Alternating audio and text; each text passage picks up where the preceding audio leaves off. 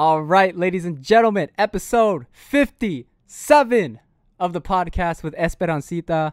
And I feel like we talked about a lot of important topics that aren't really talked about, such as uh, healing generational trauma.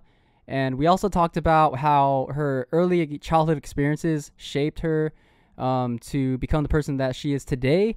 And uh, yeah, we talked about a lot of things. So I hope you guys enjoy this one.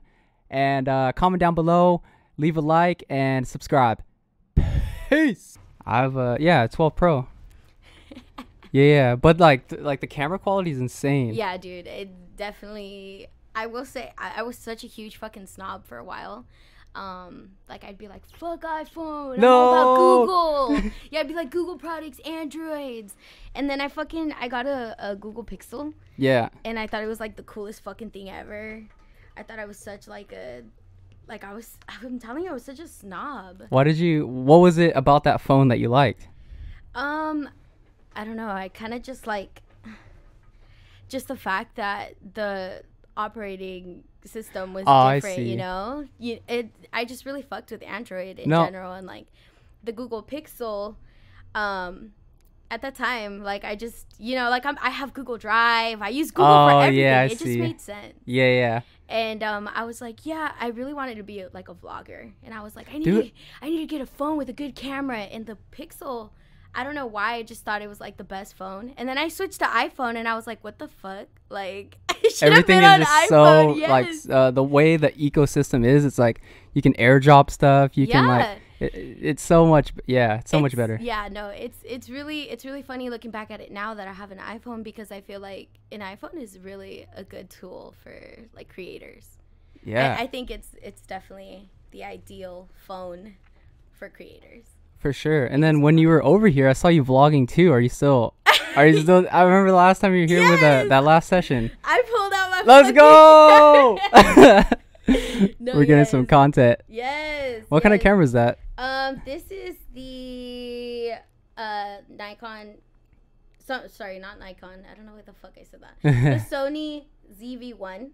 It's like a low ass camera. Like it's it's it's um when I first got it, um I got it because I wanted to get a DSLR, but Uh-huh. I couldn't really afford a DSLR, and I I was just like looking into cute little you know compact cameras, and this one came up. Yeah.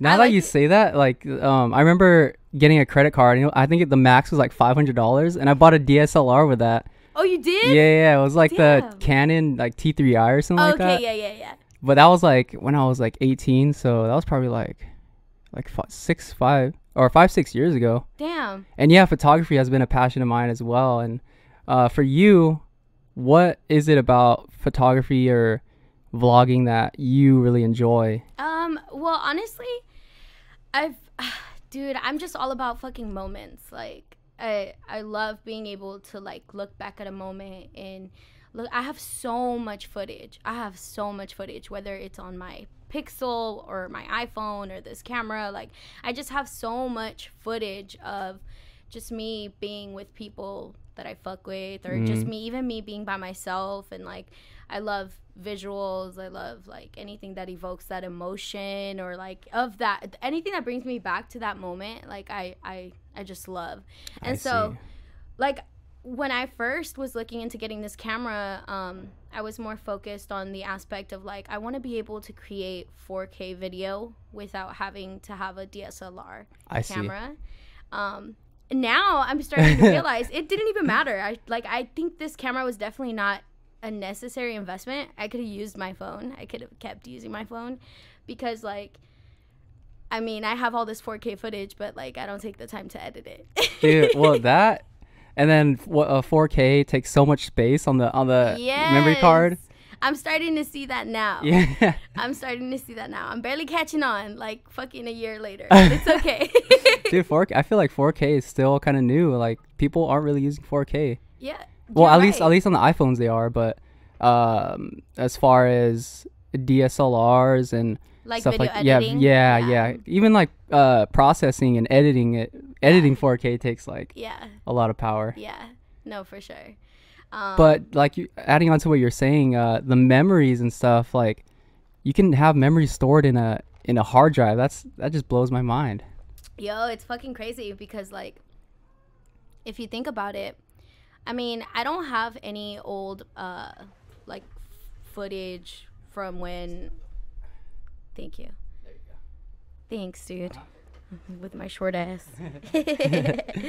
um I don't have a lot of like like I remember when I was young, my dad had this like camcorder and he would pull it out for like everything. He'd take videos of us and like he'd take we'd always have like those disposable cameras like and um at one point i even remember him having a polaroid camera and it was just like i don't know where any of that equipment is. Like i don't know what happened to it. I just don't have any memories from i remember him like you know taking uh, those images and those videos and stuff but i never saw them because i don't know what happened to them. And Mm. so now as i get older um, and i have my own child he's four years old i want to be able to just document everything and like Mm. it's funny because like if you look back into my Google, like that's one of the reasons why I fucking loved Google because um at the time um I had like a little iPod and like way before I could ever afford getting myself my own um, cell phone, I had this iPod that I which would just, was it? The the Touch or the Nano? Yeah, it was The Touch? iPod Touch. Yeah. Okay. I can't remember exactly which one. It was I was literally I was like what I was like 13 years old and um, I would just like you know wherever I could connect it to the Wi-Fi. That's how I was connected to people. You know, I had a fucking text-free number. I'd text people on and shit. Yeah. And so I started taking lots of pictures and stuff, which were like the worst quality ever, of course, on a fucking iPod.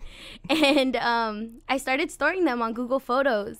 And I realized, like, oh shit, I could just keep using Google Photos. And like, I love how like intuitive it is, how you can just go in and like search pictures up by people's faces and like by dates and stuff. Like it, it's just it's really cool. It's it keeps everything organized. And i think that's what i love about living in this age is just how easy it is to store all of that you know Yeah. it could go both ways though because i feel like i have too much footage and photos and like it's it's a lot of clutter Yeah. but it's okay because like if i'm ever gone my son's gonna have like all this stuff to look through you know yeah, yeah, yeah. he could really go down a rabbit hole and be like, "Yo, what the fuck was my mom doing?" and Yeah. find out. That's actually one thing too is uh organizing all the footage. Do you have do you have uh, issues with that? Yeah, 'Cause dude. I do too. I am just not an organized person Yeah. at all, so that's definitely something. It's funny because I always, I always tell myself.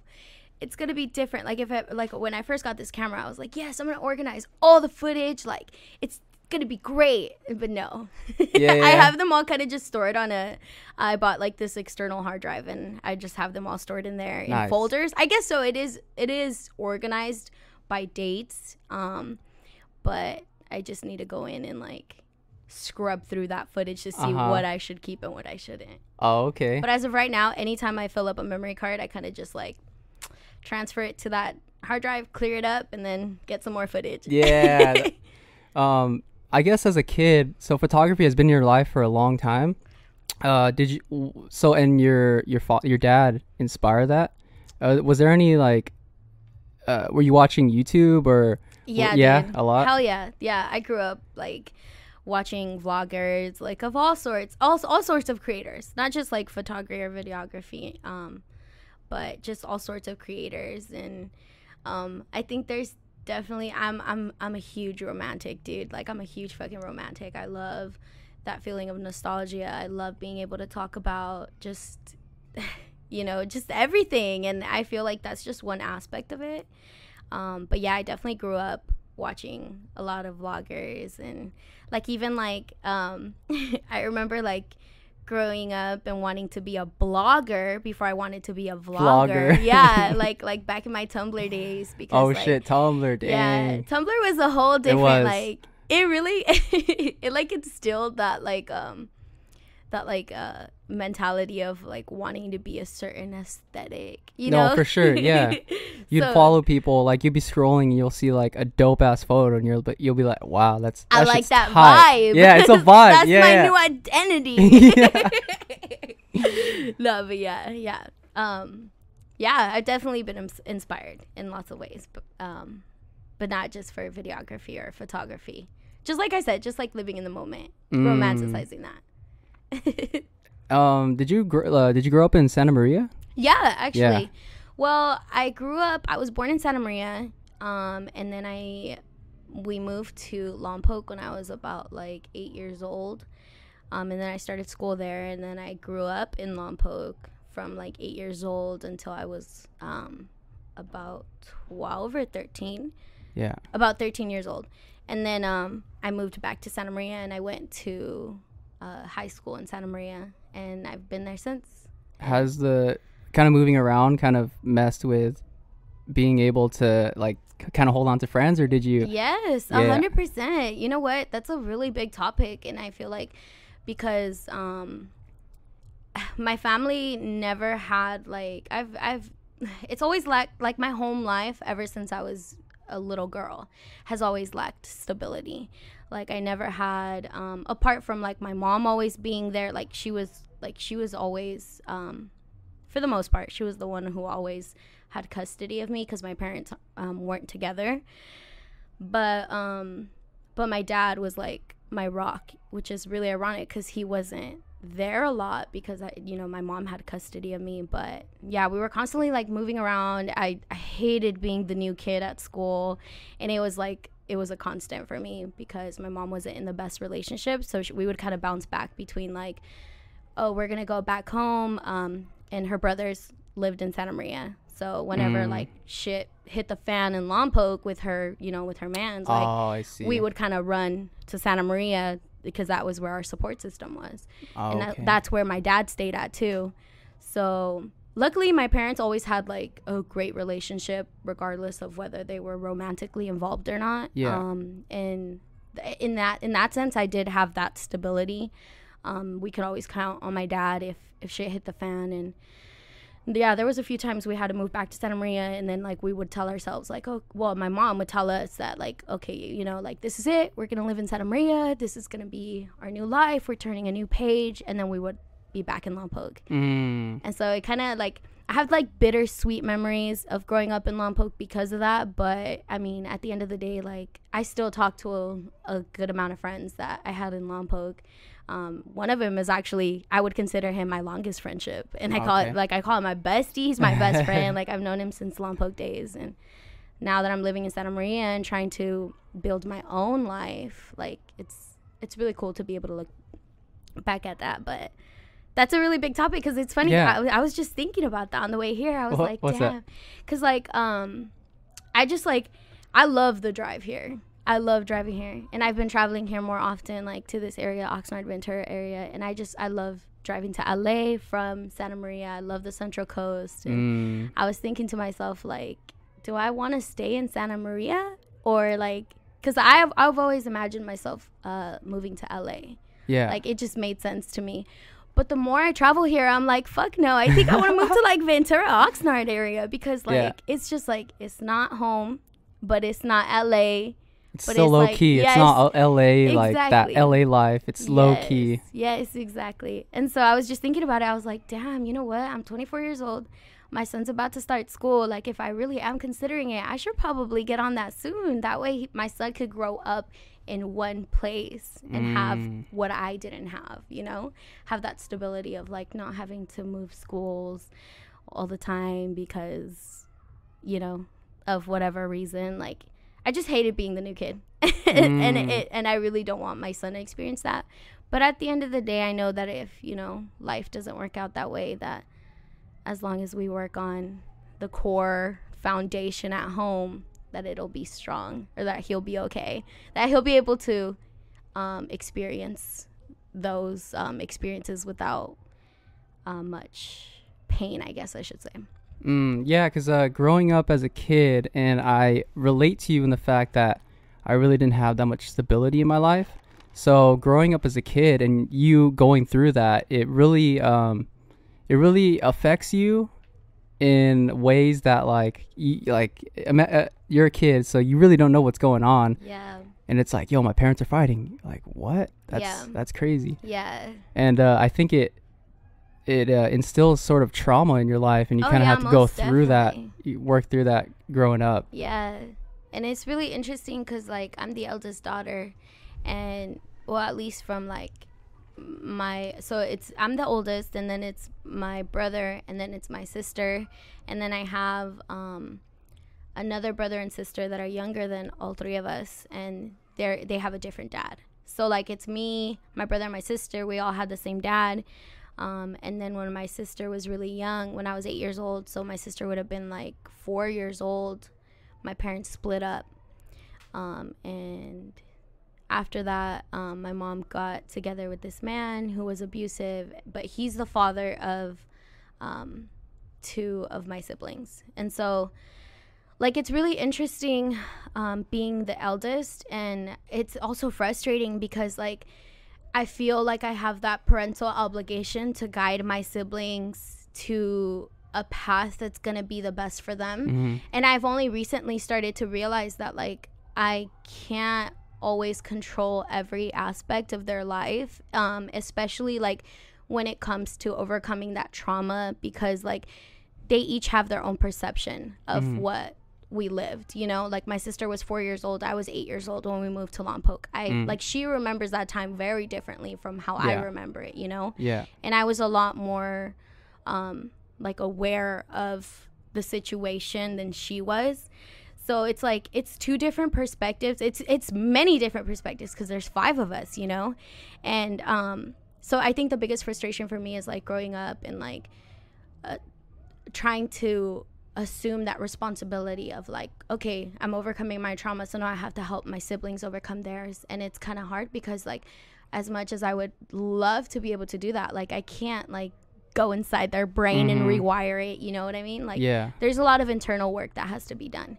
And i feel like i've gotten to a place where i have a good head on my shoulders in that sense where i, I have an outlet to heal myself through. I have a good support system. I have like i have a good like um i have a really good um like internal dialogue about the whole Mm. situation you know and i feel like that's something that my siblings not all my siblings can um I don't know, I guess relate to. So it's it's kind of a weird it's it's a weird journey. Well, and also uh, one thing that I learned from just that whole experience with growing up as well is uh, how it taught me to be self-sufficient and Yes. yeah, like yes. like uh, not try and rely on people. You know. Yep. Dang, that's kind of that's you know what? Um it's I look back at that now and I'm grateful I had those experiences I did because I am very self-sufficient in the sense of like growing up if I wanted to do anything like Yeah. I, I would do it myself. Like Yeah, I, and I see it like what you're doing with uh, your Etsy shop with music. It's like vi- videography. You're doing it yourself. You know. Yes. I I think it's a really big part of like I don't I I think it could be a both a uh like a it definitely is something that drives me and motivates me every day, but it's a huge opportunity as well because I feel like it takes me a long time to get to a mind space where I can be like, okay, I need help. you know? Mm, like okay i have this vision that's a little bit too big for my expertise Yeah. to create so i need to I guess like reaching out and stuff. yeah yeah outsourcing Yeah. yeah reaching out to people collaborating um, that's always been like an opportunity of mine which i feel Yeah. like this year i've been branching out a little bit more so Oh yeah. yeah And uh, at least with uh, creating, you're doing a lot of stuff. And is it just because I see like some sort of spiritual side of you as well? Like that's Yeah. from what I see. Yeah. Um, so where does that where does that come from? Um, well, you know what? It's I spent so much of my life just kind of like distracted by like abs- abs- absorbed by all of the trauma and the emotions that came with that, like the pain. Um and I would like to consider like I always refer to like the first um stages of that trauma as like me being unaware.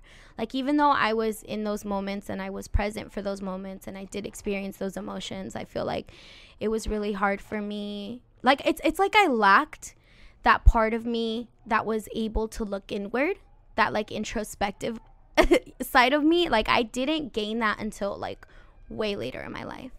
And Was so there like a certain moment or like a certain it was thing kind that of you remember, or was it gradual? Yeah, no, it was. uh, Well, I, I would say I guess gradually. I mean, I lost my dad. He passed away when I was a sophomore in high school. So I was 15 years old, um, and I lost my dad. And he was, my dad was definitely the person who like, who taught me a lot of things. Like he taught me a lot of things. Like my mom, she taught me the basics, like how to feed myself, how to, you know, like she taught me the basic survival stuff. Mm. But my dad was the one who like planted the seed for like like whenever I loved to read when I was younger and he would buy me books, you know, he Oh, was the one who like signed me up for the library because my mom didn't like have the time or the energy to like go sign me up for the library, you know Mm. um like my dad was the one who really like nurtured that um that side of me and so um like when i lost him i was i was like doing some really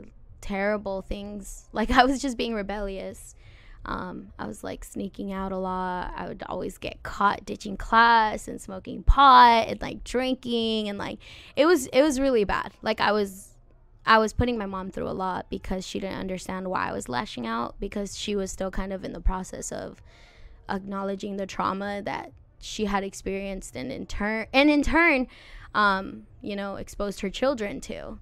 And I feel like my mom's still kind of in that in that uh, stage of her Mm. life where she's like barely like acknowledging it, but um it wasn't until like 4 years after my dad passed away that like cuz okay, when my dad passed away, he went into a coma. Like we knew he was sick from when I, since I was like really young because um, he had cirrhosis of the liver, Mm. and he lived with it for a really long time. But I remember like going to parties and stuff, and and like um, it w- it was like a constant uh, topic of conversation amongst my family that my dad was sick.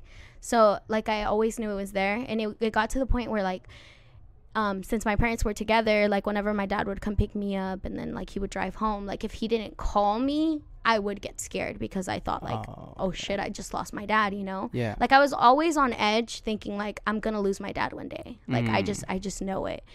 And um it's because we were all aware that he was sick. Mm-hmm. And then when he was finally passing away, like I was kind of like, like in the beginning stages, I, I would care a lot for my dad, and I would like look after him, and I was I was like really, really um, like in like I was present. I was more present. Then as I started getting older, I started getting um a little lost in, you know. In, in, in really bad coping mechanisms so like hanging out with the bad crowd and then like just like you know indulging in stuff that i shouldn't have been indulging in at that time in Mhm. my life like those were very important formative years that i should have spent like i look back obviously when you're older it's really easy to look back and be like oh i should have done this and i should have done that but Yeah. in those moments you know it's hard to do that Uh, yeah, yeah, because Yeah. you like. because you're How do I explain it? through You're, yeah, you're just in the Yeah, moment. yeah Yeah. and so it's like all those bad experiences like kind of like you know it, it, it drained me and then i got to a point where like so my dad went uh, when he passed away um we already knew it was coming like i remember we were planning my quinceañera and my dad would like whenever we would talk about my quinceañera my dad would be like baby girl like don't plan for me to be here because like i know i'm gonna die soon. Like i just know it.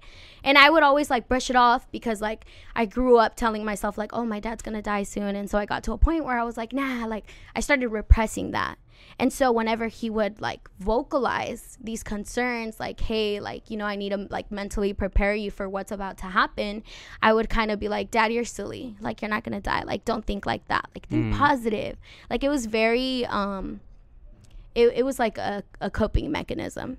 Mhm. and then when he actually like got sick and he landed in the hospital like the last day um he was actually like conscious and alive and like having a conversation was with us was on his birthday. And um like at that time he was already really sick and he should have been like on a different diet. He should have had to live a different lifestyle like something that would have made like the last few you know like months the last couple years of his life like a lot more relaxing but he was still working. He was working construction like he was still eating the foods that he shouldn't have been eating that are not that great for your body when you're supposed to be healing or at least recovering you know at least resting. And like so his last meal um was enchiladas. And like that has a lot of spice in it you know? Mhm. so like I just remember like us having like our last meal together and like um the next day he just didn't wake up and he was in the hospital for like 2 weeks um on life support and then he passed away. Mm. And during those 2 weeks I mourned him. Like I I just knew it was the end, you know. And um oh my god.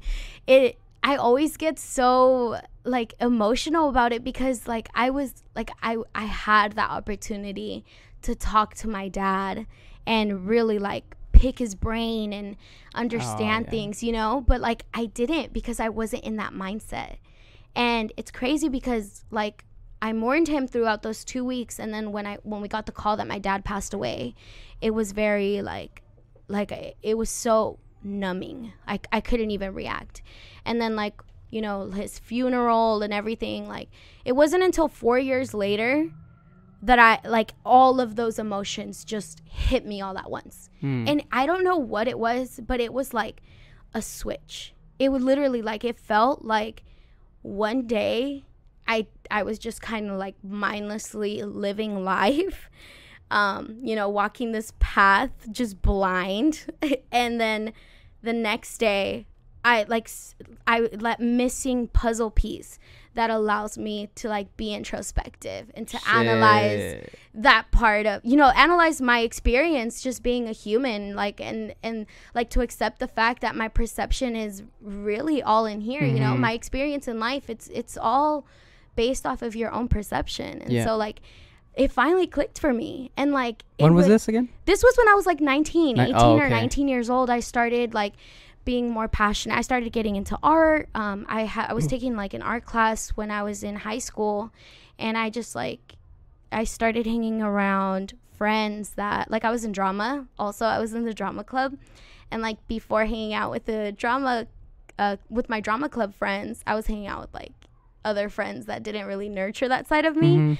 And so having that exposure to other people who have that understanding, you know, who have the ability to be introspective and to apply whatever it is that they're finding out within themselves to their lives, like that definitely nurtured a side of me that allowed me to reconnect with my father because Mm. I basically lived 4 years kind of numbing myself um, trying to repress the fact that I didn't have my father, you know? Mm. like just indulging in like really bad coping mechanisms and shit. And when I say that, like, I mean, I still smoke, you know. No, yeah, it's yeah. definitely, but it's different because I. I well, it was sort of like a re- like a rebellious or like just a way to numb or yes, not think about what you were going through at the exactly, exactly. Yeah. So that switch right there, like, was pretty monumental to me. And then from there, like, it's it's just been a journey. Like, I, I would consider that the beginning of my spiritual journey. You know, when I was 19 years old, and then I had my child, and I went through postpartum depression, and that was another part of like what really um like pushed me further into my spiritual journey. Mm. And so yeah, it's been a journey ever since. Um. So when when you had that switch that happened, do you remember like what it was that w- was it? Hey, I'm I'm living my life in a certain way. I shouldn't be doing this anymore, or was it like, like I need to start doing uh, more stuff that I love to do? Yeah, it was kind of all of that. Yeah. To be honest, like, um, I was getting really into art. I started learning about um, just uh, spirituality in general, um, and Like, reading books? Like were you reading books? Well, I was more because okay, I I we went to church a lot when I was young, and we my mom's Catholic and my dad was Catholic too, um, but he wasn't big on like church or anything. And then at the time when I was in high school, I was um, dating this guy who was Christian, and he would take me to youth groups with him. And so that kind of opened the door for me to question religion. I mean, I would always question like being in church. I would always have these questions like, why are we here in church? Like, as I a don't. kid yeah, up? yeah. I did my confirmation. I did my first communion. Like, um, you know, Bible study, all of that. Like we we did it, and like anytime I was in those classrooms, I always felt so like, I just like it felt so like unreal. Like I, I it, it just like wow, that's that's interesting. I, I, I just couldn't believe like it it's so it's so I don't know how to explain it. Like I, I would kind of like sit back with this like really arrogant mind view of like what are we doing here? Like really we're like studying this. Like it was never something that I felt passionate about. Mm. And it wasn't until I started getting older that I started really questioning like okay, well why did I feel that way, you know? That well, I, that's exactly how I felt with going to school. Like, cause when I was in school, I, I was like, wh- like, uh, why am I here? Why are they trying to teach me stuff that I really don't, uh, that I'm not passionate about? yeah. Um, so yeah, that's yeah. I Yeah. can relate to that. No, yeah. It I feel like I think that's definitely something that like as humans we could definitely work on um is you know the public school system and just in general what we're exposed to from like a really young age What's that? What, what did you what we're exposed to Oh, from exposed like to. yeah from a really young Yeah. age because like there's a lot of stuff that I feel like is pushed on us and then stuff that is really not introduced to us that should be you know like self-care I think that's a For really sure, big that one you know like one. mental health I think Yeah. that's a huge one too and I think even just like spirituality as well like I think yeah. Um, how do like taxes, oh my god dude like uh, for real money management. Yes, money management. Damn, dude, I'm 24 years old and I'm getting to the place where I'm like, fuck. I needed to learn money management because as of right now, I kind of just throw my money away, bro. uh, That's how I live. With my fucking four dollar cup of coffee. uh, fuck it. Sponsor the po- the podcast, Hey, Starbucks. sponsor the podcast. Starbucks espresso. but I kind of want to get your opinion on just like the religion part of it growing up, or your just your perspective. Um, was it you being there and you questioning religion? Uh, did like did that kind of shape your views on uh spirituality today? Like how did like I think it definitely. Um, so I th- I think I've always been curious, um, and that definitely like going. I'm glad that I did my first communion. I'm glad I did my confirmation. I'm glad that my mom, um, you know, pushed me to do these things because it was her religion. Um, and because that's the way she was raised. Like I'm, I'm glad because, um, I apply a lot of those beliefs to my life, whether I identify with that religion or not. You know, Catholicism. Um, and what would same you thing. say like are those some uh, those beliefs that you implement today? So even like with Christianity, like going to youth group and like you know um, having those daily conversations, um, it's not necessarily from either or religion, but just being a kind person. You know, um, trying to be my best to not be judgmental, like um, just being open and loving with people and like respectful and when I was when I was a lot younger, like I think my mom had this like I don't want to call her a hypocrite cuz my mom's not a hypocrite. She's just learning, you know. I don't want to put her in that box, but um I didn't understand why we would go to church on Sundays and like, you know, live by like these commandments on Sundays, but then like go back to our regular life and she would do stuff that didn't quite align with the religion. And I, I would like question myself. I'd be like you know that's what religion is. Like i would i would tell myself like that's what religion is. It's just a bunch of hypocrites. Like i had such an arrogant view on it. And then like looking back at it now um i realized that religion is honestly it's just a guideline you know for Mhm. people Ev- everyone has their own moral compass like everyone has their own way of doing stuff and i kind of like growing up um, i started reading a little bit about buddhism and i started reading a little bit about like like it, w- it was here and there i never i never really fully dived um, into any specific religion but i just knew Just that had an there open was mind. yeah i had an open mind Yeah.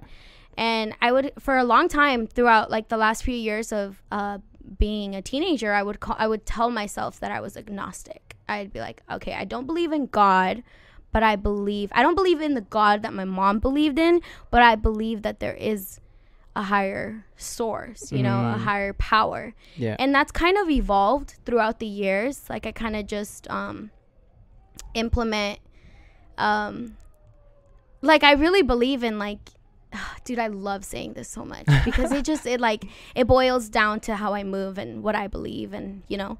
But you when you give abundance, you receive abundance. Mm. And that's kind of how I I apply it to everything. And like Mhm. I literally I made it a sticker. Like I and Let's I- go. Yeah, I sell it on my Etsy shop. Give abundance, receive abundance. And like it's just it's how I move and it's it it's what I want to instill in my son too, you know? And that like being selfless and just uh, being kind to people whether they need it or not um being able to just give without expecting to receive because you know that the universe is going to give back to you in one way or another because you're giving that out there you know Yeah, yeah, yeah. yeah And, i'm sorry i uh, don't think i answered your question I don't No, know you, question this was. is the this is the whole podcast. We're going on tangents.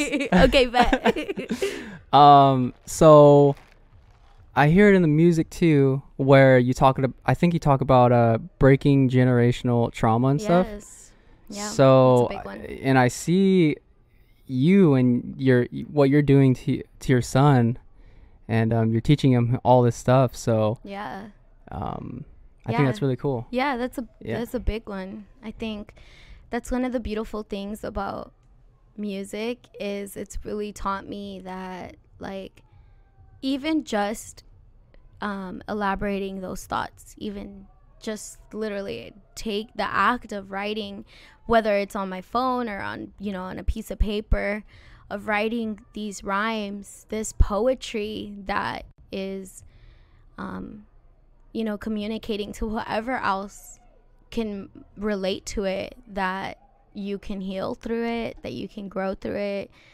you know, um, and teach coming generations the same thing because like it's not taught to us you know?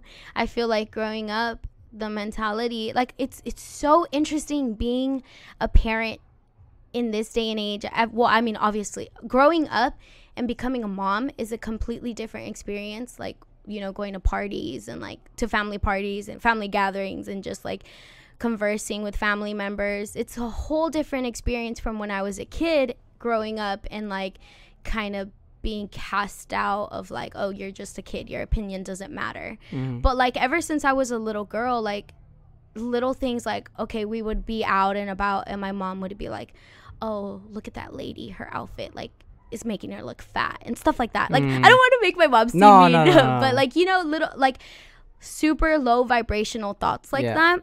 Um, I would always try and stop her. I'd always tell her like, "Mom, you don't know what she's going through. What if that's the only shirt she has? Like, or like, what if she has a disease that doesn't let her lose weight? Or like, Mhm. what if she doesn't have enough money to sustain herself healthily? Like, I've always had thoughts like those, but I felt like it those that type of thinking was never nurtured, um, uh, unless it was like by my dad.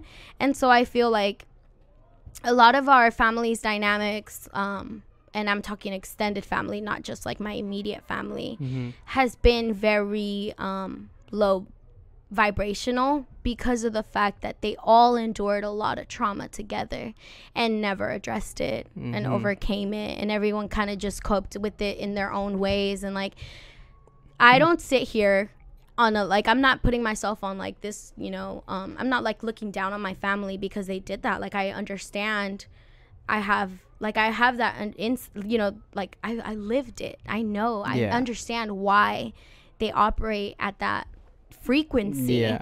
But it's like now that I'm older and I do have a say, it's different. And I'm Mhm. connecting with family members in ways I've never connected with before because it's it's really crazy to me. Like my family supports me and I absolutely fucking love that and it's not because they think I'm to be rich or they think I'm to get out there and do no, they support me because they enjoy what I'm saying. They understand that like I've gotten to a point where like I've formed a really important um perspective that can possibly that might even po- um, I guess no one has like actually vocalized this to me, but I, it's my understanding based off of the conversations that I've had with multiple family members that Uh-huh. have been like, "Yo, I support what you're doing because of this and that," you know. Oh, okay. And so like I I feel like it's kind of um like I feel like I'm in the right place.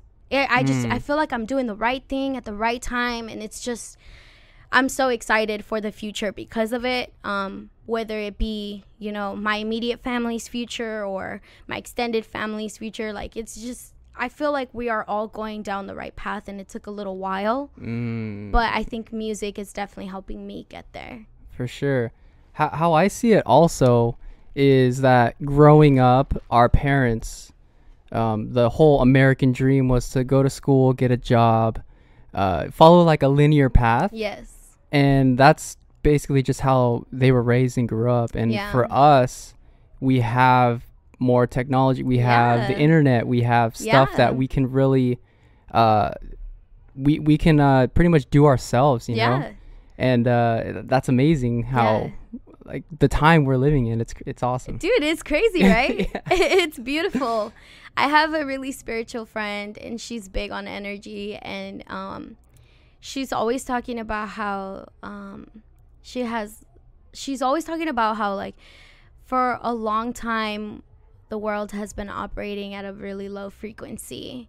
And we're getting to that stage where like the frequencies are being raised. And like it mm. or it feels like we're all operating on a higher frequency than we were before. And that i wonder if that sorry to cut you off no but go ahead. I wonder if that has something to do with the changing of the age of like going from I don't know like Pisces to Aquarius. oh shit damn i probably does to be yeah, honest like I like that's something that I've heard. Um, just the changing of the age. and, Like that it could it could be that.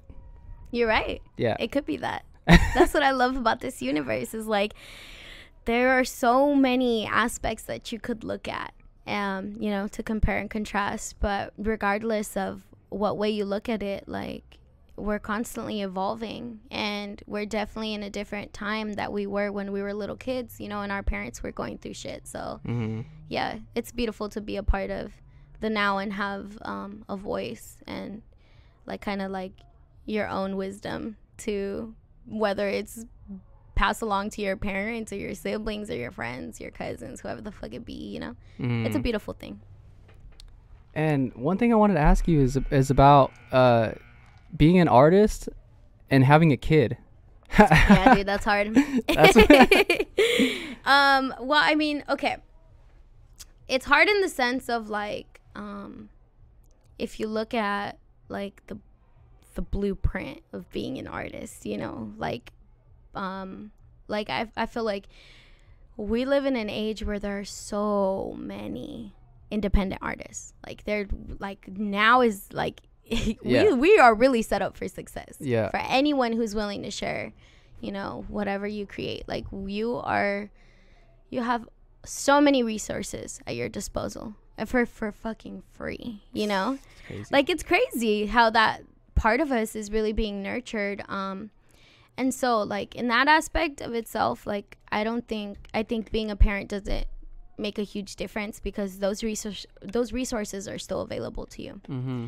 However, in the aspect of like wanting to fully invest into like my career, you know, um wanting to lock in those all those hours at the studio and like because I don't Like time produce yeah. That's Yes, time management. Yeah. That's it. That's a huge part of it. Like um right now my son is 4 years old and these are like some of the most important years of his life, you know?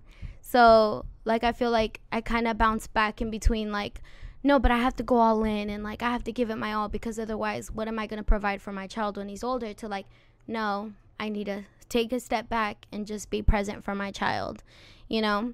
And it's kind of like finding the right balance of like of like um you know p- putting my energy it's finding And- the right balance in time and management plus with work and stuff too. like, yeah yeah know? definitely yeah plus with work dude don't even get, get me started about work Ugh, man i wish i could just like breathe and earn money Huh, for real. yeah no that's definitely one of the things that has been heavy on my mind um, since i started making music and it's not even just like making music to make money but just like the mentality of getting to a place in my life where i have multiple streams of income so that i can just enjoy my life mm-hmm. you know whether it be making music whether it be fucking vlogging, whether it be fucking traveling, like living my home life, whatever the fuck it is, like just yeah. that financial freedom Mhm. that we all, I guess, can Yes. strive towards. yes. Yes, 100%. That's definitely I and I you know what? I feel like it's a it's a common uh, oh, it's a common like topic of conversation nowadays. Uh, where people are starting to see that financial freedom is definitely attainable if you just put your energy into it, you know? yeah. Your energy into securing those right streams of income, whatever works for you in whatever way. And also, I think uh, I think it was the Lyra podcast where we're talking about how uh, doing what you love to do, you'll you'll uh, meet people that you're supposed to meet. Yes. Yeah, and it's like you'll, it, like you said, everything is in line with what you're doing. Yeah. As long as you're happy. Yeah. That's all that matters.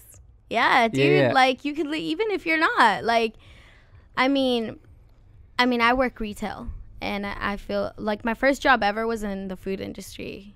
And I I was actually listening to a, a podcast episode where you were talking about how it was your first job too. Little Little Caesars. Caesars. yeah, dude, I fucking hated Little Caesars. You worked there too? Oh, yeah.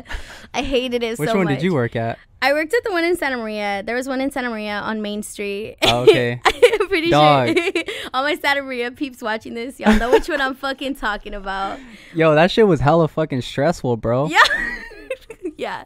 Yeah, I did not like Little Caesars at all. Yeah. But um in retail, um I I had I got a whole different experience like in the workforce because I like got into retail management cuz I'm a really good like people person, so I feel like it was really easy for me to like excel.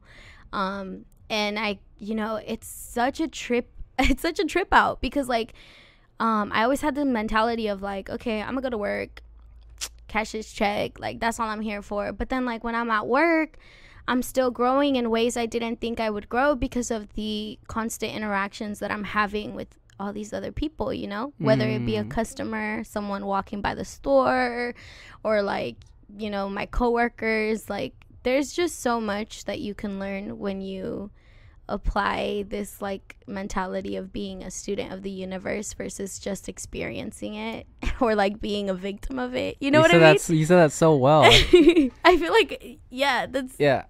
it's it's a huge it's like it really makes like a being a being a sponge and just Yes. soaking up experiences Yes. or uh actively searching for like those Yes. experiences yeah, yeah being curious and being, in the moment too. Yes being in the moment. That's Yeah. a huge one. That's that's really huge because it's like you can be a victim to your circumstances and think to yourself like fuck i'm working like i'm working a nine to five and i'm spending all my time here and i fucking hate it.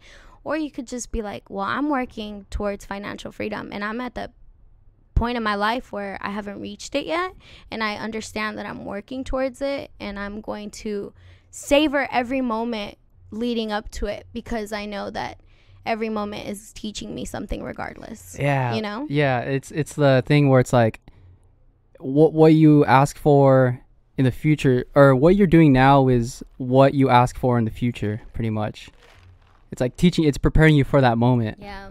yeah I think that's really important too because I, f- I feel like it took me a long time to realize that like habits are very important, you know?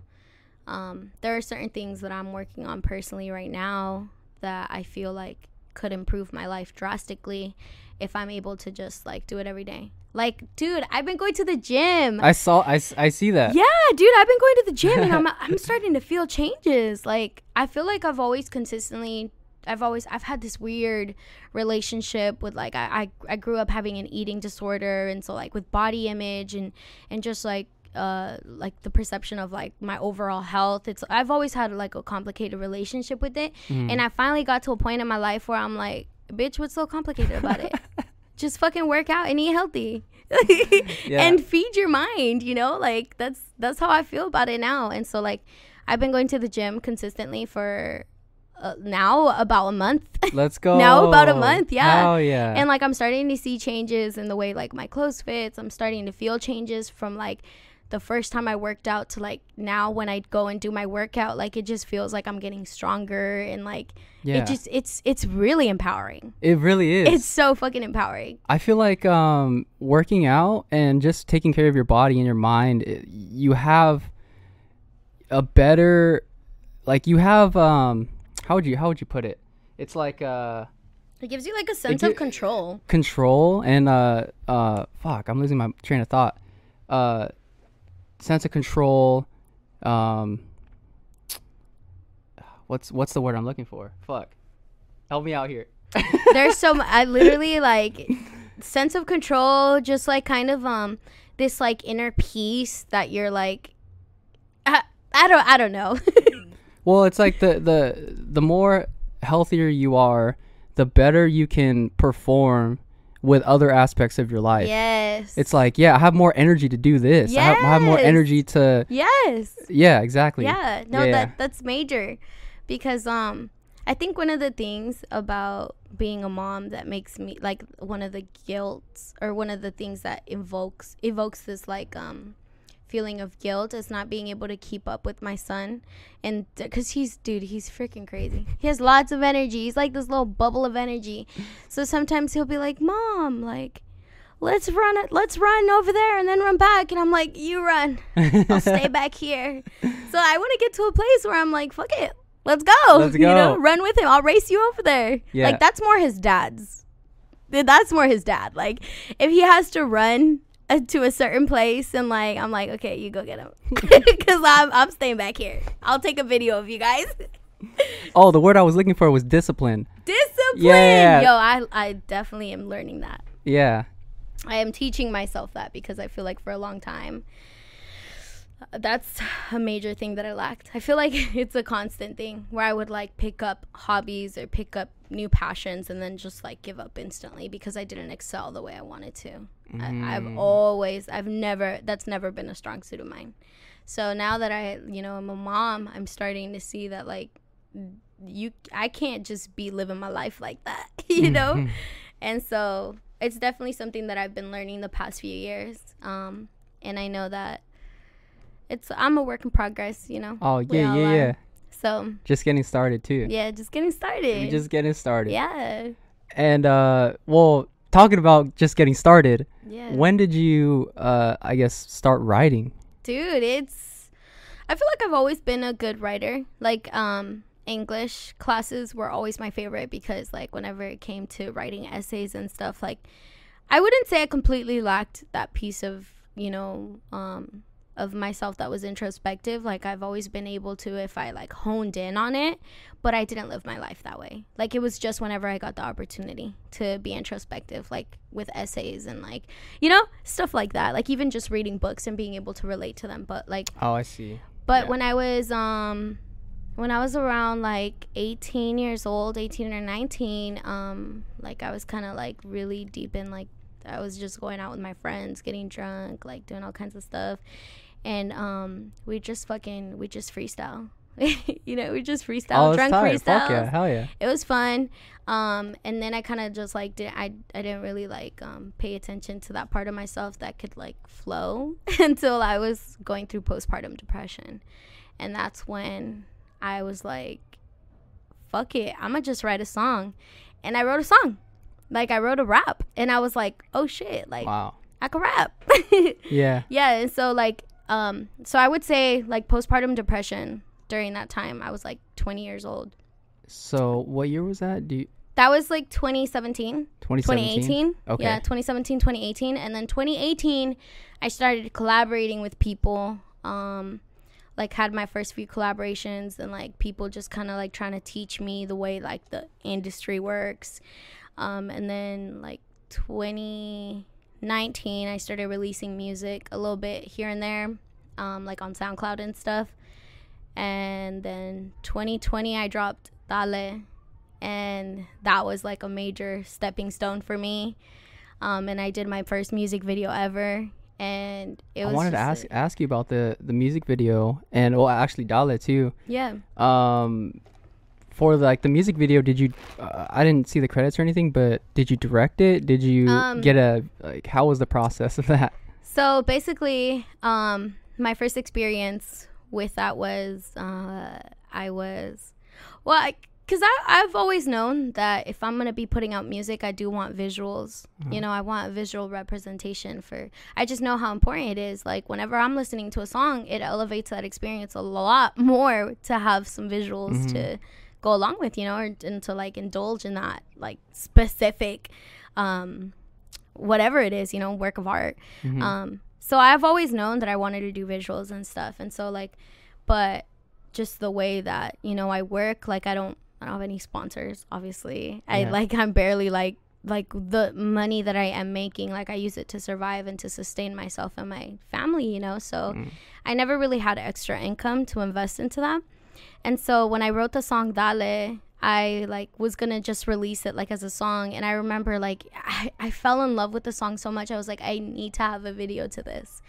And I was like dropping um I posted a snippet of the song and Captivitas commented on it and he was like, Yo, let's make a video. See? And I was like, Yo, what the fuck? and I checked out his um I checked out his work, you know, and I was like, damn, this guy's impressive. Like yeah. hell yeah whatever the fuck he's gonna charge me i'ma pay. Yeah. and that was my first time. And like he reached out to me and he was like all right so this is how i like to work you know like it was a it was a very like collaborative eff- effort. He like laid out the treatment for me um and then um gave me input to whatever i wanted. But it was a, a collaborative effort.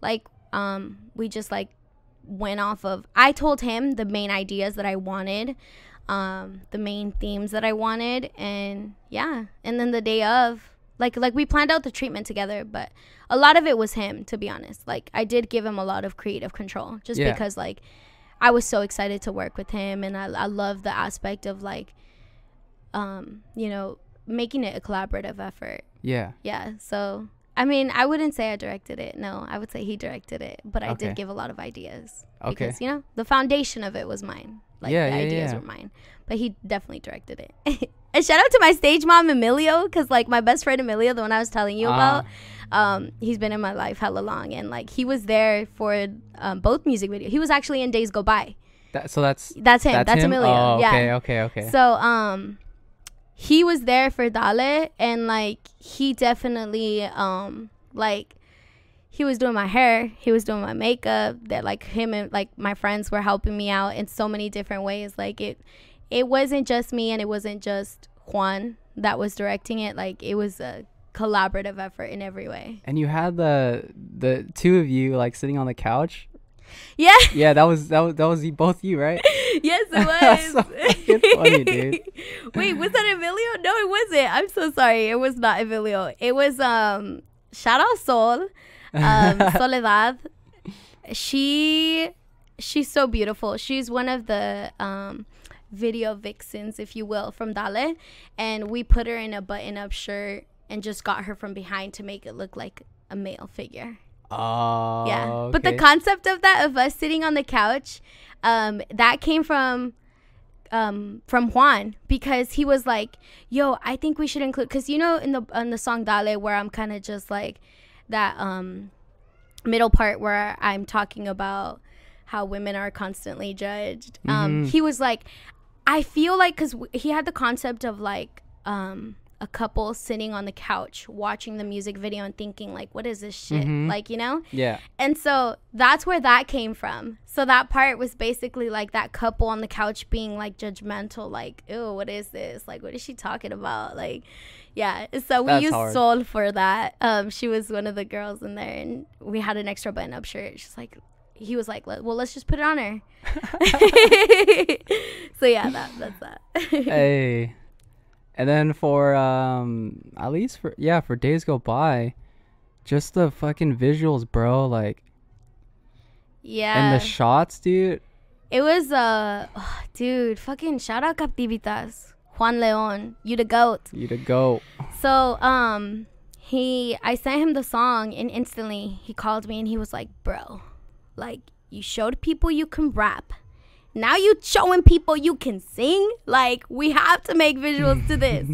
and so, um it was very romantic, you know. Um Days Go By is a very uh like romantic song and he just wanted to evoke that feeling and that's what he saw um and emilio wasn't supposed to be a part of the video but um originally my baby daddy was going to be in the video but it Mhm. didn't work out that way. And i asked emilio last minute like hey are you down to be in the video? And he was like yeah what the fuck? I'm down. So he came through um, and we drove um, out to the Carrizo Plains and um, wait is it the Carrizo Plains? Damn I can't remember the name of the location. But um we drove out there and Juan brought his family like Oh, wow. yeah so his son is actually in the video. Um Oh, so that- By. okay, that's okay. that's Juan's son. Oh, okay. shout out Ollie. Yeah um yeah yeah so it just worked out like beautifully. It that whole experience i love juan and his family. His wife was there. They had um their infant daughter. They brought their infant daughter and all it was all four of them and we just spent all day shooting wow. we're out there in the hot sun And They you had all like day with uh us. like different different outfits too, huh? You brought. yeah yeah. we brought like a few different outfits with us it was a lot of fun and i'm definitely looking forward to working with him again Yeah. And um, I guess for for Miggy, mm. how, like how did you guys end up connecting? Yo, that's fam. Miggy. That's Shout my out brother. Miggy. Um so um so I was kind of like I mean up until now, you know, basically what I do is I just find YouTube beats. I write, book some studio time, release it. That's my process. Yeah. But um Miggy was my first real like collaboration with a local producer. He reached out to me on Instagram and he was like, "Yo, I made this beat. I I you know, I could hear you on it. You want to use it? Use it. If not, then fuck it." I was like, "Okay." That sounds like Miggy. yeah, that's literally um and I just wrote to it and that's how 23 came to be. And just like any and then I asked him I had um Here We Are and Diosa that I wanted to drop as part of it too and I was like, "Yo, do you mind if I um It's funny cuz like when he sent me the beat, the file was called 23 and I was 23 years old at the time. Oh. Mhm. Yeah. So when I wrote it, I was like, "Fuck it, I'm gonna call it 23," because that's what that's what he named the file. Yeah. Yeah. So that's how that was titled. And um, I asked him, I was like, "Do you mind if I put this, uh, you know, this project or this song on as part of an EP and drop it?" And he's all, "Fuck no, do what you want with that song. Like, yeah, do it." And so yeah, I dropped it, and then like any opportunity I got to perform and shout him out, like I, it was just like, "Yo, the real Miggy, the real Miggy," and I wanted to keep working with him and um but just like time my time man, time management wouldn't allow me to like come down here and visit and like work with him. And yeah it's just kind of evolved over the past year um and like every now and then like i think one of the first sessions i ever like collab or like came through to like kick it with him and stuff was when we came here Oh shit! Really? yeah, that was one of the first sessions ever that like I came through, and it was like the first time I met you. I think. Yeah. Yeah, and um, that was like our first time like actually linking and like kicking it and stuff. And then um, cause like he had gone to a few of my performances. Uh-huh. Um, cause at that time was when I first started experimenting selling merch Oh, okay. and I would like make all that myself. And I like I remember he bought like he bought my merch as soon as I would sell it. I shipped him um, a bucket hat when I first dropped them. That was like my first merch drop ever, and he of course he copped one, yeah. the Diosa bucket hat. um, and so like I just knew that he was, you know, like he just felt like good people. I just know I wanted to collaborate with him, not just because he was a producer and like I'm a rapper or an artist that needs producing, but like because I trusted his energy and I fucked with him. Yeah, there was that connection. Yeah. And I feel like ever since I've met him, he's just been real fucking genuine. Like he's just he, he hella like pushes me hard too. Like I remember he did a like I I don't remember. Oh, he did a um an interview for um is it no no cover magazine? Yeah. Yeah, he Yeah. did an interview for them, and then there was a snippet at the end where he was. They were like, "Oh, is there anything you want to tell? You know, anything you want to promote?" And he goes, "Fuck me, dude. I'm trying to promote my homegirl." And he pulls out my like he, you know, he was wearing my crew neck. He's like, "Yo, shout out Esperancita," and I was like, "Yo, what the fuck?" Like, at that time we, I wouldn't even consider us being that close, but like he was he just always like hella like supported. And then like it, it hasn't been until recently um that things have been like I guess evolving into like a like a more salt like I consider him fam, you know? Hell yeah. Like I'm saying like that's he's the fucking homie. Um him and his fiance have been very supportive and they've gone out to performances even like back like even during like the Central Coast Beat socials like he would come through and like it's it's just I, I love it out here dude I, I love I love living this because it's really interesting when I first started making music um I didn't have that sense of collaboration at all like I kind of Mm. just like put my music out there and whoever fucked with it fucked with it and whoever didn't didn't you know Mhm. like I wasn't really um involved in the local scene and then it wasn't until the Central Coast Beat socials started inviting me out where where I started co- connecting with other creatives. And then shortly after that, I, made, I met Miggy. So Miggy was definitely a big part of like that that chapter where I see. things where the creative process for me changed.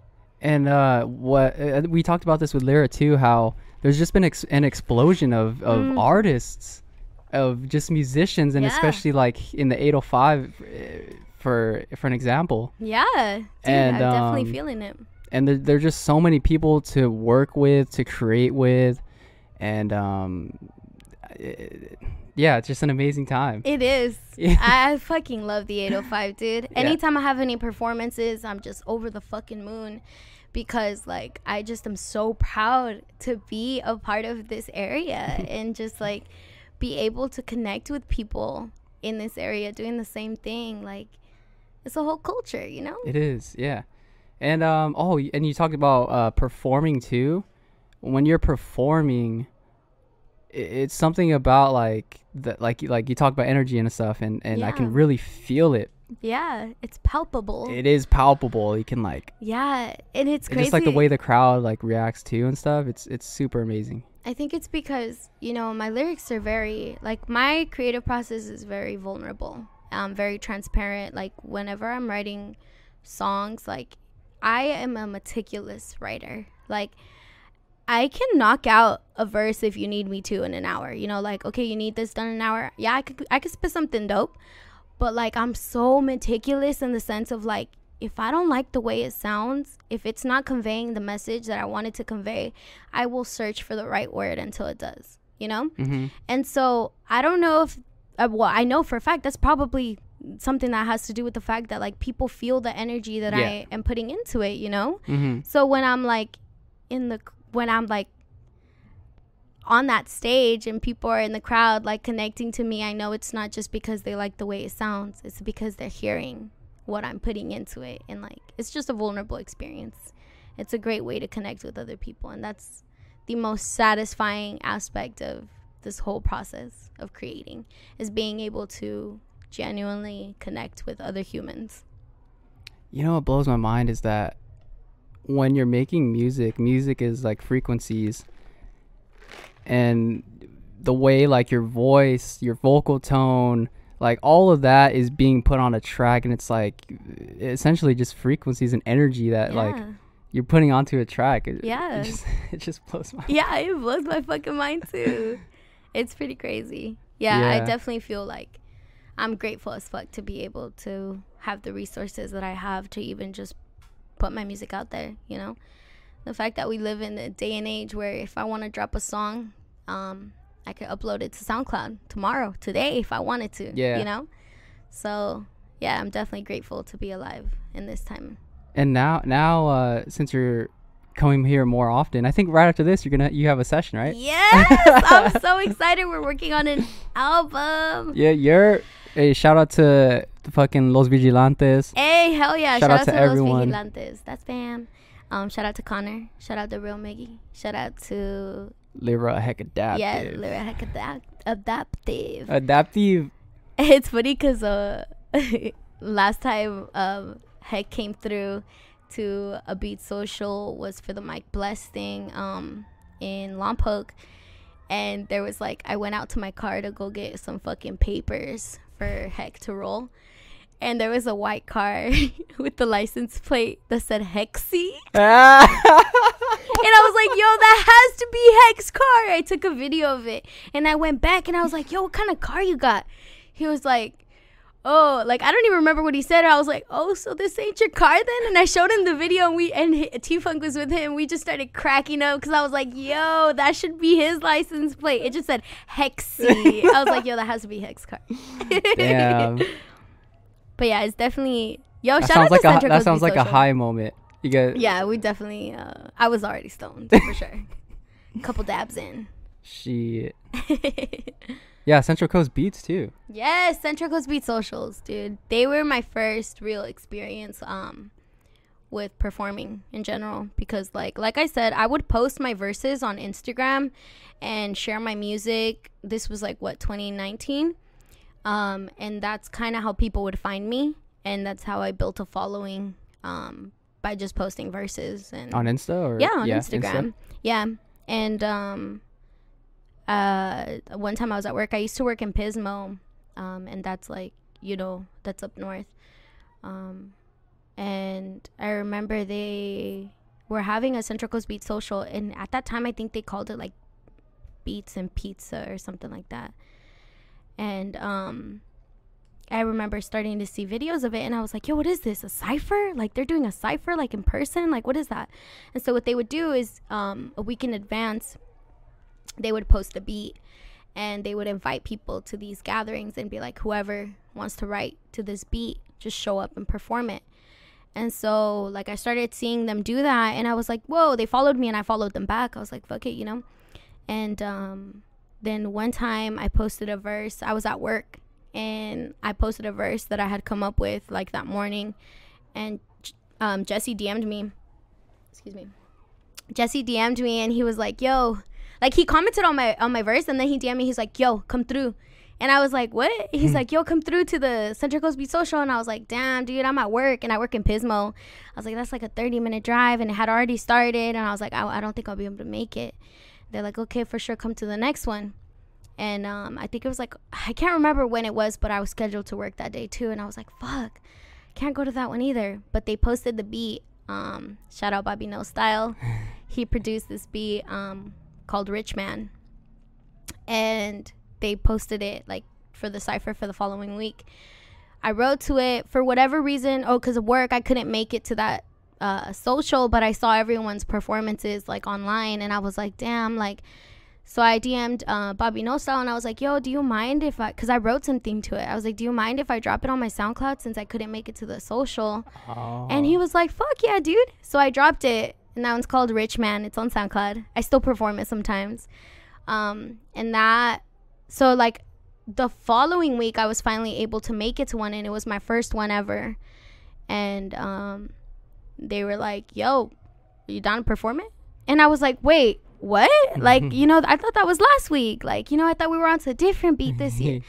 And they're like, nah, you could perform it. And I was like, but I don't know, I don't know the bars. I don't have it memorized. Like, is that okay? And they're like, yeah, dude, take your phone up there. Like, who cares? And I was like, okay. And so like they got footage, like they have that footage, like it's on their page and everything. That was my first time ever on a mic wow. How did that feel? like in front of people. It it was amazing. Like I, it was definitely nerve wracking, um, especially because like I was reading off my phone and I couldn't really like look at the crowd to see their reaction. You know whether they fucking liked my shit or not. Um, but after I performed, like everyone was showing so much love and like people were just being so supportive and like after that I was hooked. I came to every single beat social after that. Like it just I started to um, understand that it wasn't a gathering for people to go and show off their skills. It was more a gathering to like go and connect with other humans who do the same thing. That's what it started to feel like. It's definitely like a their their family. There's they they've cultivated such a beautiful space for creatives to just share their art forms and connect with other people who are doing the same thing. and that supportive that supportive Yes. group. It's very supportive. Yeah. Yeah. I think one of my biggest fears about performing was always like, what if I mess up my lyrics? You know, what if I mess up? And like my first few experiences performing were in, in front of that crowd. And um, when you mess up, it would be a type of thing where they'd be like, okay, yeah, go on. You know, like you messed up, pick it back up. Like, yeah. like it's it was just so supportive. Like I can't imagine. Like I think back to fucking, um, I think back to, um, Eight Mile, yeah. where fucking yeah. Eminem is like literally, you know, like in the restroom. yeah, yeah, and like I just think back to that time and then how he messed up in front of everyone and he got booed off that stage. Like that's what I always pictured my first experience to be like. I, that's what I always pictured. I'm like, if I'm gonna go out, um, like on, if I'm gonna go up in front of a mic, in front of a crowd, I better fucking kill that shit or I'm gonna get booed off stage. Yeah. But nah, the Central Coast Beat Social definitely changed that for me. And like, it was such a nurturing experience that I don't think I would be here without that experience. Like, I Mm. really don't. I feel like they played such a vital, um, they were a vital key to like my development as, uh, my discovery as an artist, as a creative. And with uh with drama, I'm sure that helped out a lot too. Yeah, Yeah. yeah, most definitely. Yeah, drama definitely, um, definitely nurtured that aspect too.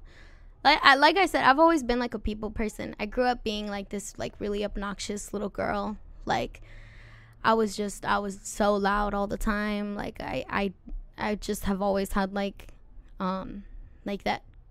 I've always felt that need to like make my presence known. I feel because like my home life was so belittling that it just like I just that's just how I carried myself.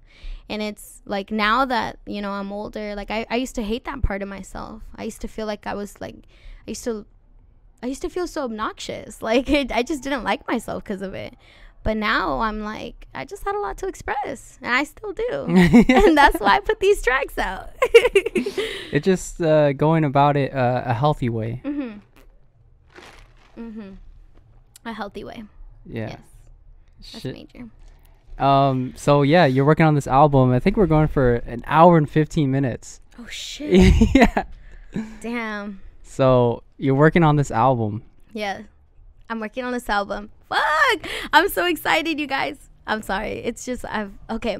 So I approached um I I can't okay, so like when I first started connecting with Miggy, he'd be like, "Yo, like like he definitely encouraged me to try to get more music. Um and like, you know, he set up that session with you here. Mm-hmm. We got energy out. We made bring in the hearses. Yeah. Like I was really excited about those. Um and then uh he tried to get me on the fucking Los Vigilantes project. Like really like cuz he had um he had been talking about the Los Vigilantes project for like a little bit. He had like planted that, you know, that seed. He'd been talking about it like throughout those sessions I would have with him like I'd overhear him talking about it and stuff and like um it wasn't until it was solidified and I had I had a session um where I met up with him. It was that time where you were supposed to be Yeah. here and you ended up buying a truck, right? yeah, yeah. Yeah. My apologies. no, dude, dude, thanks for letting us use your space always like Yeah, yeah. that's so fucking dope. I was glad to be here regardless. And um sure. right after we went to Miggy's spot and Lyra came through. Oh. Yeah, So and it was that's- that same day. It was that same day. Lyra came oh through shit.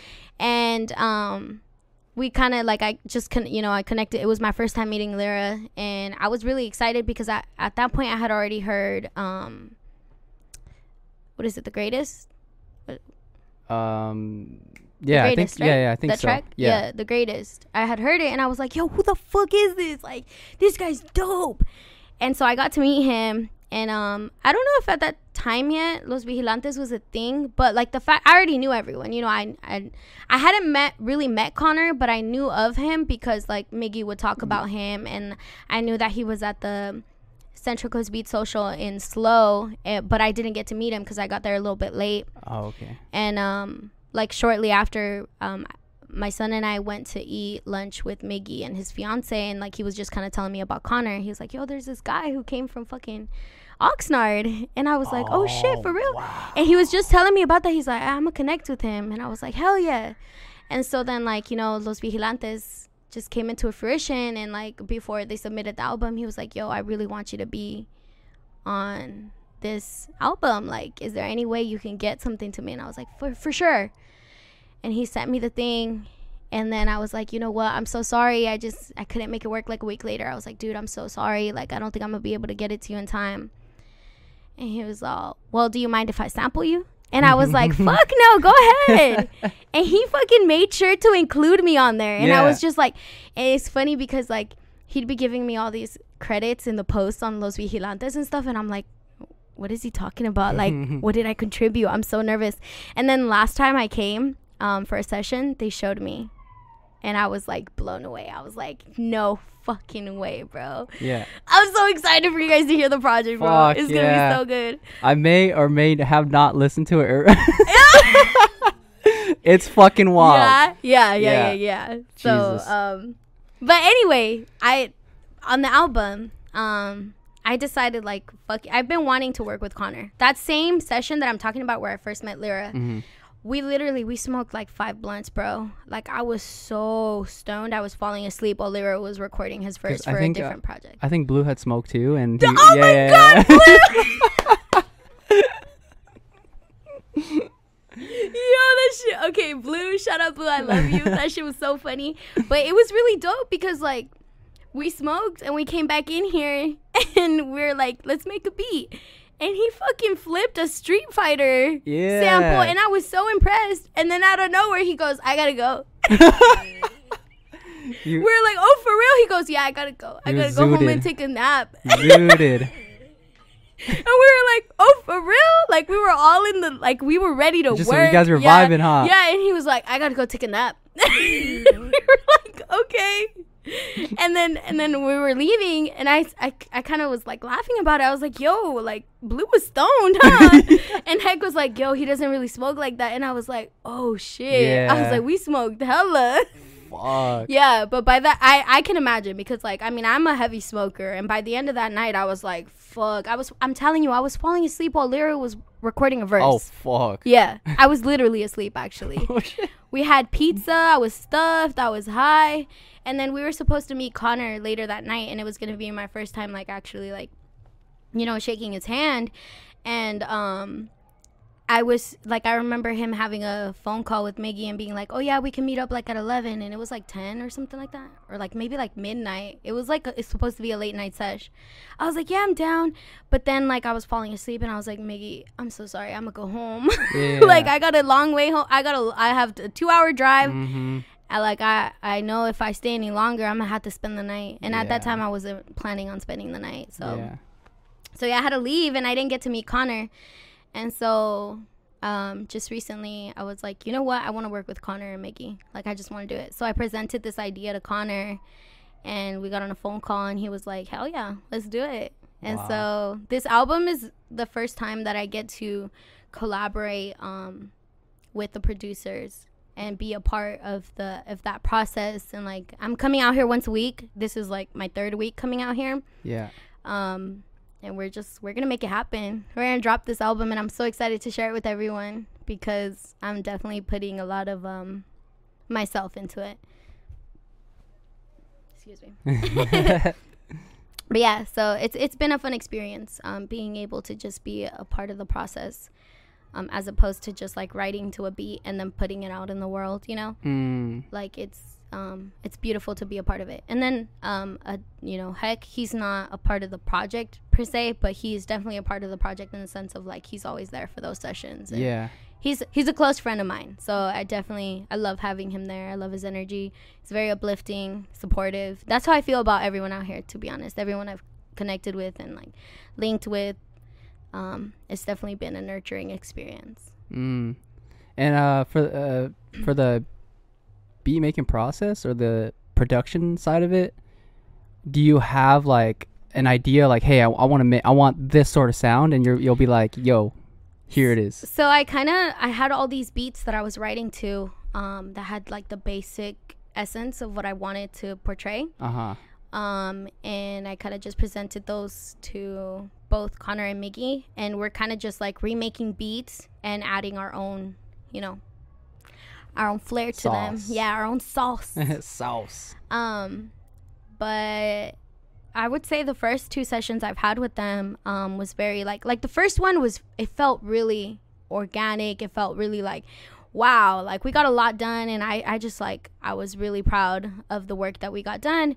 And then the second one, like in the middle of the session, I didn't feel prepared. I didn't feel like I just felt like I wasn't really in it, like fully, like with my energy, Mm. because I was having trouble conveying what I wanted to, like, because I have no knowledge of music theory. I have no knowledge of how, like, even with singing, I, I need help. Like, I I have um, what I think would really help me is like learning how chords work and like I think that would really elevate um my creative process because as of right now it's kind of just vibes bro whatever i think sounds good well, dude, fucking hearing day uh days go as days go by. yeah days go by the fucking ending. oh that's melly That's Melly. yeah a lot of people think that's I thought it was singing. you. no you I was like, guys yo, i cannot sing f- like that I was like, yo. no i cannot sing like that that's why i don't know i think you were there for that performance at um at the Uh, the um, the 805 live Yeah, um, 805 live. the ventura beach B- Ventura Beach House. I think that is. is that, is that what it is I think it is. Yeah. Yeah, the Ventura Beach House. Um, I don't know if you noticed, but yeah, I didn't. I didn't perform that last part because that that last part is not me. It's my homegirl Melly. Shout out Melly Farias. Shout out Melly. Yo, she's out in Chico right now. I love her to death. She's actually gonna be on the project. I don't want to give too much away, but she's gonna be on the project. Let's fucking go, Yeah. mates. yes, let's go. Let's go. All right. Well, I think. uh Yeah, dude. I'm sorry. I hella talked. No, dude. That's what we're here for. That's though. what we're here for. For the for the people to get to know you. Thank you, dude. I really appreciate you having me, and like, I just I love what you're doing here. I, I Dude, your comments like on YouTube that that really means a lot to me. dude it of really course does. yeah, i love being able i think it's really cool that you're out here doing your own thing you know like making shit happen but i think it's even cooler that you're using your platform to elevate our area because like you know you're having conversations with real people you know that are part of this community and i think that's really dope to have Giving giving little- people like- a voice and yes stuff. yes yes Definitely. like it definitely you have you have a lot of content like i Yeah. literally on the way here i was listening to i, I was i listened to um og david james episode and shit. connor's episode on the way here Oh shit. I was listening to your music today in the morning. I was like working out. I was like, yo. hey thank you i appreciate the support Uh huh.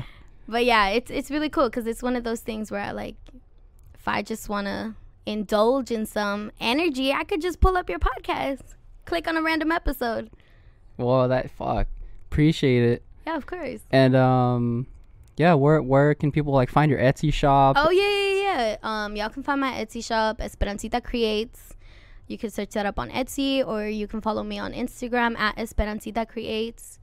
Um, in my link tree, it'll link you to my website where I sell merch, and it'll link you to my Etsy shop where I sell stickers. Um, yeah, Oh, one thing. One last thing about the merch. yeah. How, like the style and the the lettering and stuff. What inspires that? Um, like for the, well, I mean, yeah, I, I just come up with the ideas, like on the spot. I, I look at reference pictures. Um, but it's all kind of just been like, it's just been on brand with like my interests and like right now my f- my favorite color is purple, so I feel like I incorporate that color into my merch a lot. Um, to all the stickers, the old English font. I got Diosa tatted on me. Oh shit. Diosa in Old English font because like that's one of the tracks that of uh that's a part of Raices and Raices means roots. So it was just kind of like one of those projects that's like laying down the roots of what I can do. And those are all just songs that I wrote like by writing fucking verses to beats that I found. Of course excluding um 23 with Miggy cuz he approached me with that but it was the same process, you know, I just wrote to an already made beat. And so that's yeah. I don't know, just like everything is just like the foundation, the roots. It's it's just the aesthetic I'm feeling right now, I guess. It might evolve into different font, different colors, different, you know, Yeah. style, but as of right now, that's just where I'm at. Show. I'm Yeah. excited to see where where it goes and what you're doing. So Thank you. appreciate it, guys, and everyone, and you as well. Dude, appreciate thank you. you. so much. Shout out to you guys for listening to this whole thing. Peace. Peace. Deuces.